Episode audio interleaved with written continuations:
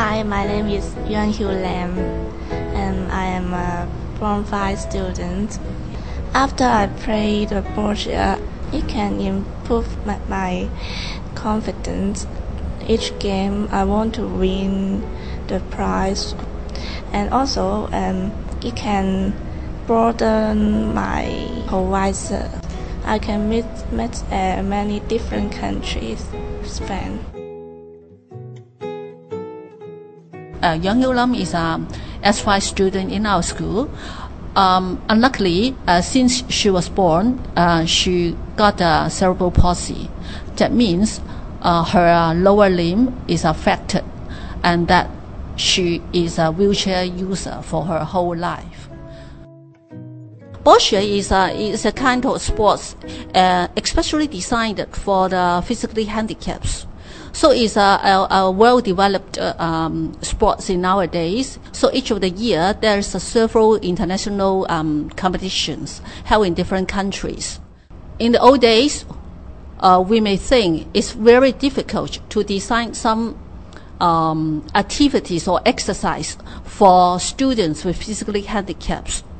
So Boccia is again just focus on your intelligence on your strategy, how to win the game. What you have to do is just to throw the ball, even though you have only very limited coordination in the hand functions or even if you are a wheelchair user, you can still play the game in the wheelchair.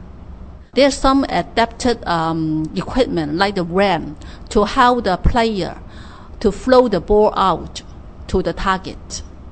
So we have one set in our school, but it's already very outdated and very old. Why we have to beat the funding um, for the Boccia? Because Boccia is a very expensive um, uh, game in, in procurement, but it is not funded by the EDB uh, standard list.